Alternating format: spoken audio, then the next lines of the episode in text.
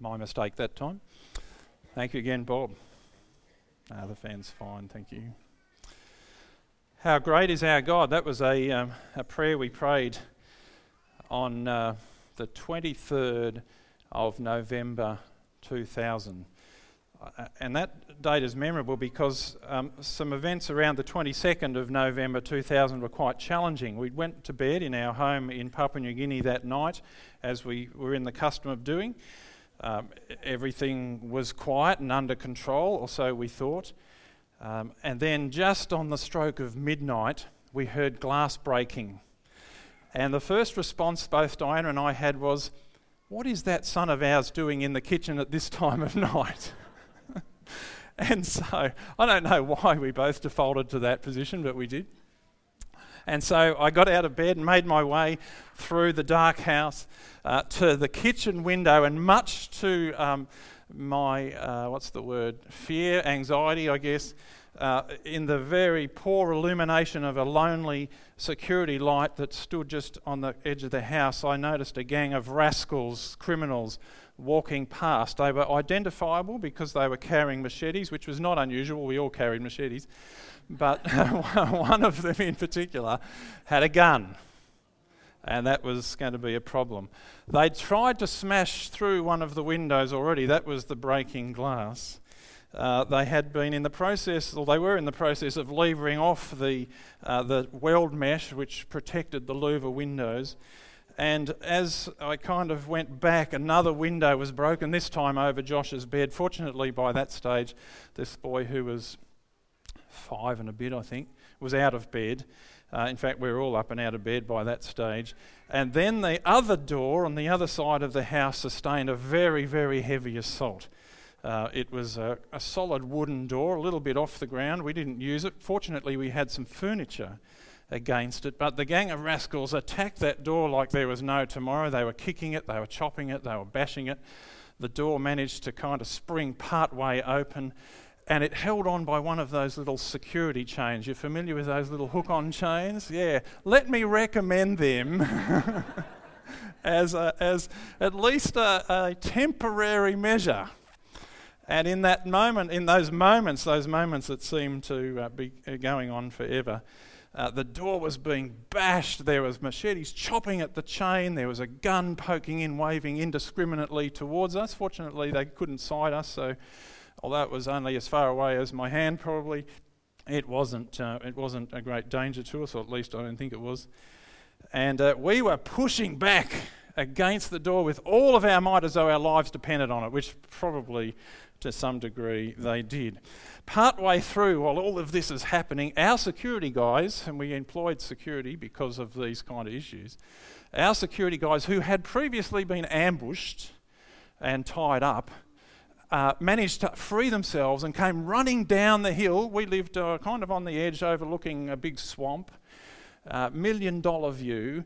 They came running down the hill uh, with their machetes, and they were armed with rocks and stones, no guns. Uh, the gun was withdrawn, it was fired in their direction, so our security guys ran back up the hill again because uh, they wanted, unfortunately one of them was hit. Uh, and then the rascals kind of slunk away into the stifling thickness of the dark swamp down below. And we did a couple of things immediately after that. We sat down on a chair that we had uh, brought from Australia. Uh, it was a kind of a garden chair that served in our lounge room. And the four of us, Laura was there, but she was only four months there, as in she hadn't been born yet, but she was there. Uh, we, we sat and we said, Thank you, Lord.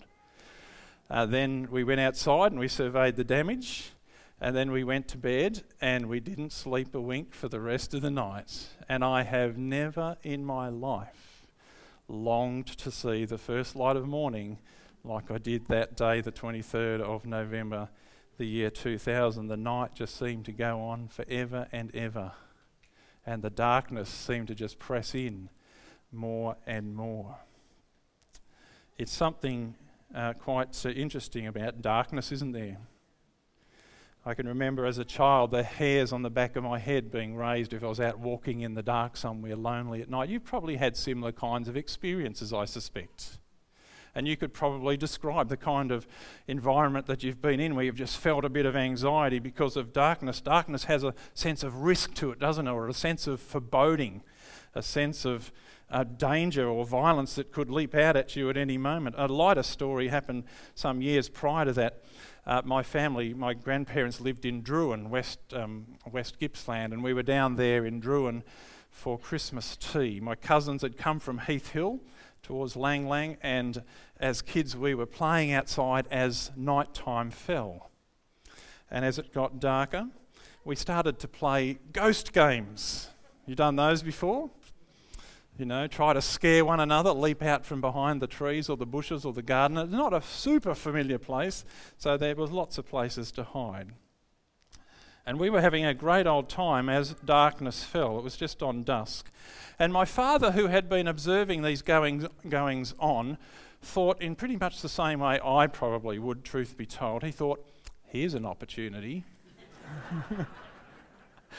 And so he went inside to the house and he procured himself a white bed sheet and quietly secreted it up his shirt or something. Went outside, found a spot behind the hydrangeas, put on the white bed sheet, and waited until the moment arose when we were totally unsuspecting and leapt out, making all of the appropriate ghouly sounds. And let me tell you, it didn't end well for the ghost. because there's this thing called fight or flight right? I, I defaulted to flight, as did most of my cousins. We took off. But my younger brother, who perhaps um, because of his proximity, or perhaps simply because of the enormous fear that grabbed him in that stage, he took that poltergeist on like a threshing machine and he into it. I can still see it in my mind. This bed sheet that's being tangled around this father who's trying to get out, saying, No, it's me, it's me. And this boy who was laying into it with feet and wrists and hands, and, and uh, it, it just didn't go well for dad. And we might laugh at the incongruity of a situation like that, but I'm guessing that every one of you can resonate with situations where, uh, in darkness perhaps, you've had that sense of foreboding, uh, that sense of unease, that sense of insecurity. Perhaps uh, you've walked along a lonely stretch of road at night where every sound that you hear adds to the sense of uneasiness, or you're sitting home late at night waiting for a child to come home and uh, uh the darkness seems to just press in and get closer and closer, or you've had an argument with a spouse and you've had to go to bed but you can't sleep, and the night time just seems filled with thoughts that race and are out of control and they're, they're all over the place, or you're facing important life choices or a health crisis, and night times are hard work. After a marriage breakdown, perhaps, the darkness of night seems to deepen and the darkness of loneliness is crushing. You know, I often say to couples when I'm preparing them for marriage do not ever discuss big issues in the dark. Don't make any big decisions in the dark. And I can't explain the dynamic, but it just seems to me that we lose perspective. We lose the capacity to see the big picture in the middle of darkness. And darkness isn't just physical either, it's often used to describe uh, conditions uh, when mental health's particularly challenging it's metaphorically used uh, to describe darkness, uh, sorry, to describe anger. Have you ever watched someone and their brow has darkened? It's, uh, it's a word that's used to describe uh, uh, the sense of when we lose hope or the struggle uh, to face unforgiveness or we find ourselves walking through the valley of the shadow of death in the darkness when we lose a loved one, when we're grieving a loss. And in the ancient Near East, people were well acquainted with darkness. Here we are in a building flooded with light, inside a building flooded with light. But in those days, in Jesus' day, the setting of the sun ended the working day. It also pretty much ended the productive day. There wasn't much you could do in the light of a little oil lamp. The all enveloping darkness was understood by biblical authors as something fearful and devious and threatening. If you do a survey through the scriptures and turn to just about any reference to darkness, you'll find it uh, as a negative kind of a reference. If we go to somewhere like the book of Job, for example, there's a number of uh, descriptions of darkness. Hebrews, the author of Hebrews in the New Testament, talks about darkness as something that's palpable. You can reach out and touch it even sometimes. And Job, as I said, uses a number of uh, illustrations to describe darkness. Darkness is that groping to find your way. Has anyone ever done that in the middle of the night, tried to find your way somewhere in the house? You're groping your way through to find something. Your inability to walk down a pathway because it's so dark. There are potential terrors in the darkness, according to Job chapter 24, verse 17. Darkness is where evildoers hide themselves and it's the haunt of the violent. Darkness is the cloak used by the adulterer to hide their indiscretions. It's in the night that these happen. And it's no surprise then that when Jesus was nailed to the cross, and we have this account in the Gospels, after Jesus was nailed to the cross, at the point of his death, darkness descended upon the land and settled there for three hours from the sixth to the ninth hour. That is about midday till 3 p.m. And we don't talk about the significance of this all that often, nor do we actually reflect on the impact that it must have had on the people who experienced it. Can you imagine how you would feel if at midday today suddenly the land went dark and stayed dark? Can you imagine the fear that would grip our hearts, the anxiety what's going on? Back in uh, 1976, going back a few years, I remember a total eclipse. Melbourne experienced a total eclipse. And uh, in the finest sense, we were told not to look at the light. You know, teachers, parents, everyone said, don't look at the sun during the eclipse. And mid afternoon, it, it got darker and darker, and then suddenly it was almost like night. It was a sort of half light, it wasn't totally black, uh, but it was weird.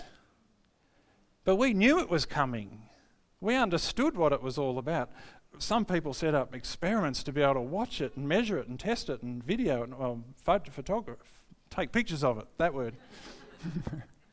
but we understood it was coming. Can you imagine the, the anxiety that must have gripped the people in Jesus' day when darkness came upon the land? Because what happened in Jerusalem somewhere around AD 30 when this took place was without explanation other than the darkness associated with the apparent victory of sin, uh, victory over the one who had declared himself to be the light of the world, the apparent victory of the powers of evil over Christ. And it would have terrified the population who must have thought something supernatural was taking place, and indeed it was. The powers of darkness had apparently had victory over Jesus the light. Satan had defeated, it appeared, the Son of the living God. And in the hours that followed the death of Jesus, they must have walked in darkness, in disappointment, in depression, because if they'd anticipated his glorious reign as the Messiah, this was not how they thought it was going to work. This was not how they understood it to, uh, to, to pan out, so to speak. Before uh, we relocated to Wodonga, we had a couple of acres down in Mailors Flat. And I remember the very first night that we lived there, uh, Laura said to me, Can we go for a walk down to the back fence? The block was 40 metres wide, 200 metres long, so the back fence was a fair way down. And so we put the outside light on over the back door and we grabbed the trusty dolphin torch, which always stood by the door, and we set off. Now, let me just tell you that this 200 metres, well, it's not, it was say 150 metres down to the back fence, was not your normal to, to the 150 metre walk because the block had some of those big, big ancient old gnarly gum trees. You know, the ones that have got broken bits and dead bits, and they look for all the world like skeletons at night. And they were populated by possums that were going about their business, so there were all sorts of unusual noises that were taking place in that space. And the paddocks around us had some cattle in them, and cattle make weird sounds at night. You know, they cough and they grunt and they snort, and occasionally you think someone's turned on a tap, and it's, well, use your imagination. And we had a couple of horses in the paddock, and to be frankly honest with you, I don't trust horses at all. And so that just added another layer of um, anxiety. And I said to Laura as we were leaning back against the fence, way down there with the light of the house way off in the distance, I said, Would you like to stay down here by yourself? And she answered my question in about two hundredths of a second. She said, No way. And I don't blame her. Because on that August night back then, I did not leave her down there by herself, and God doesn't leave us in the dark either. And here today we celebrate that. Though the powers of darkness had seemingly overcome Jesus, who claimed to be the light of the world, God's answer was, No way, that is not the end of the story. I am not leaving it this way. No way is it ending now, though Jesus' closest disciples and friends were shrouded in the clouds of uh, uncertainty, of darkness, of confusion. God was not done with the story.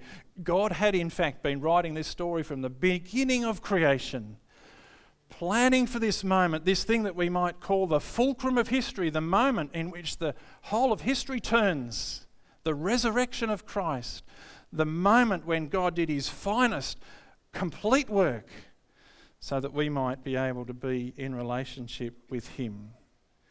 And so on this Easter Sunday, churches across the world will be turning to passages like uh, Luke chapter 24, verses 2 to 7, which says this On the first day of the week, very early in the morning, the women took the spices they had prepared and went to the tomb. They found the stone rolled away from the tomb, but when they entered, they did not find the body of the Lord Jesus. While they were wondering about this, suddenly two men in clothes that gleamed like lightning stood beside them.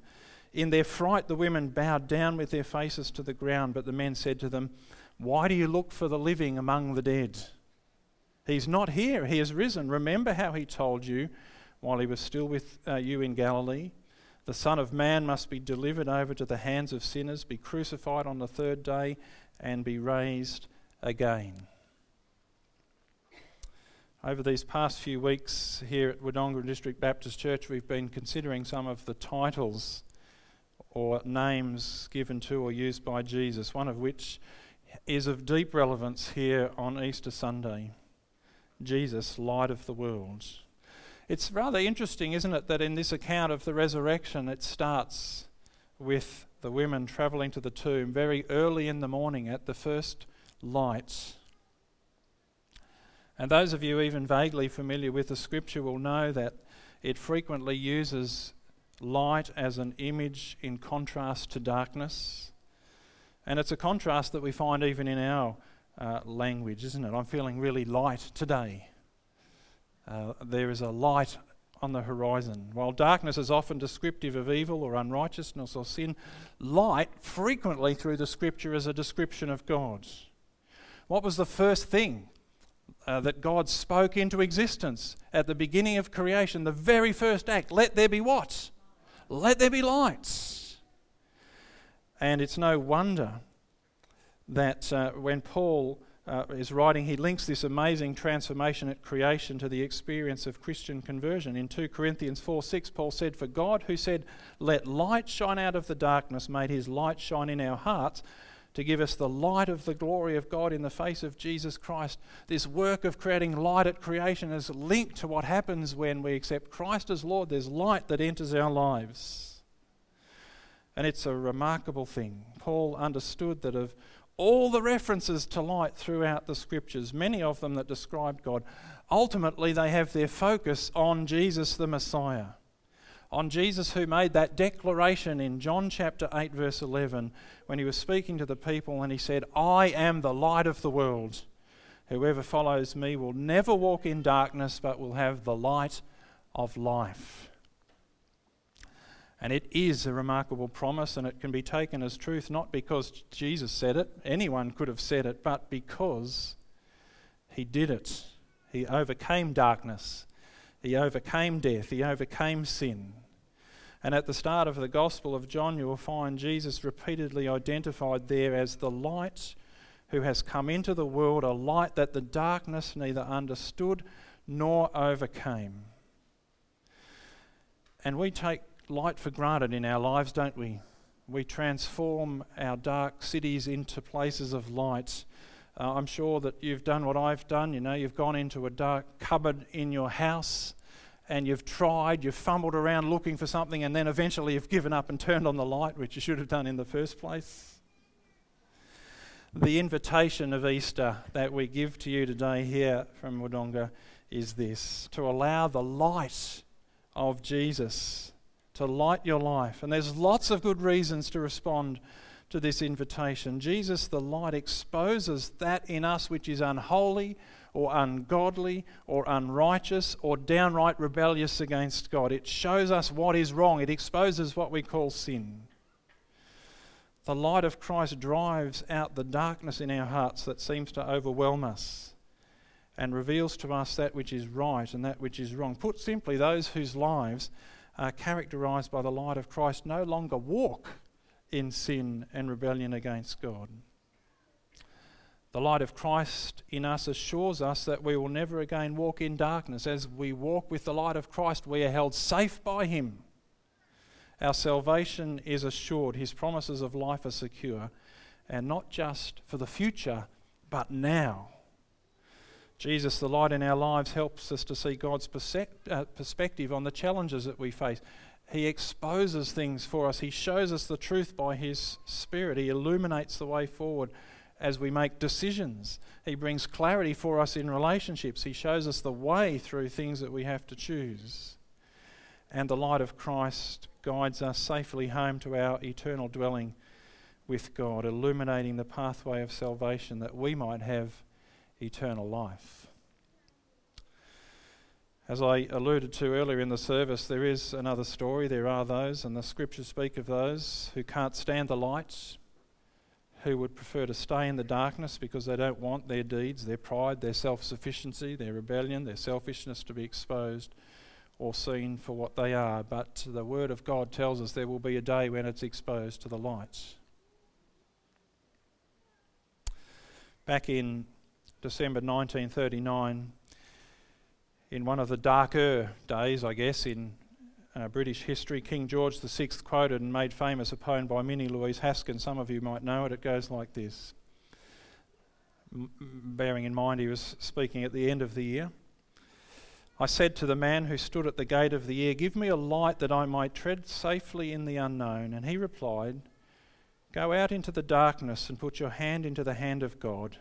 That shall be better than a light and safer than a known way. So I went forth and finding the hand of God, trod gladly into the night, and he led me toward the hills and the breaking of day in the east. Go out into the darkness and put your hand into the hand of God. That shall be better to you than a light and safer than a known way. Let's pray together. Lord, the invitation of this Easter Resurrection Sunday is to put our hands into the hand of God and let the light of Christ illuminate our way. Lord God, we thank you again today for coming and living amongst us and shining the light and love of God with us. We thank you for Jesus who said, I am the light, the true light that has come. Lord Jesus, you have illuminated the way for us. You have shown us what life is. You've shown us how to uh, walk with you in light. You've given us your Spirit who lives in us and is the light of Christ in us, the Spirit of Christ who dwells in our hearts, who walks with us, who uh, is our help, our comforter, our strength, the one who helps us as we make decisions, the one who helps us in our walk with you, the one who helps us uh, stay away from those things that are ungodly or displeasing to you. Lord, we would pray today that as we celebrate together your goodness to us, we might too be light, that we might shine brightly the light of Christ to the lives of those around about us, that we might be the light of Christ in our friends, uh, in relationships with our friends, we might be the light of Christ in relationship with our families, that we might be the light of Christ in the day to day interactions that we have with people, whether it's in the shopping centre or in the workplace or as we walk through the gardens or down the street, wherever we might be. Because you are light and you long that all people should dwell in the light. Lord Jesus, we glorify you today as the living God, the one who is here amongst us. We give you praise for your love. We thank you for the invitation that you give to us to put our hands into your hands. Lord, there's some here today who've yet to do that. We just pause in this moment to allow that opportunity for you to speak, and in, and in speaking, put that invitation to, to reach out, to receive light. God, we praise you in Jesus' name. Amen. Thank you, Bob.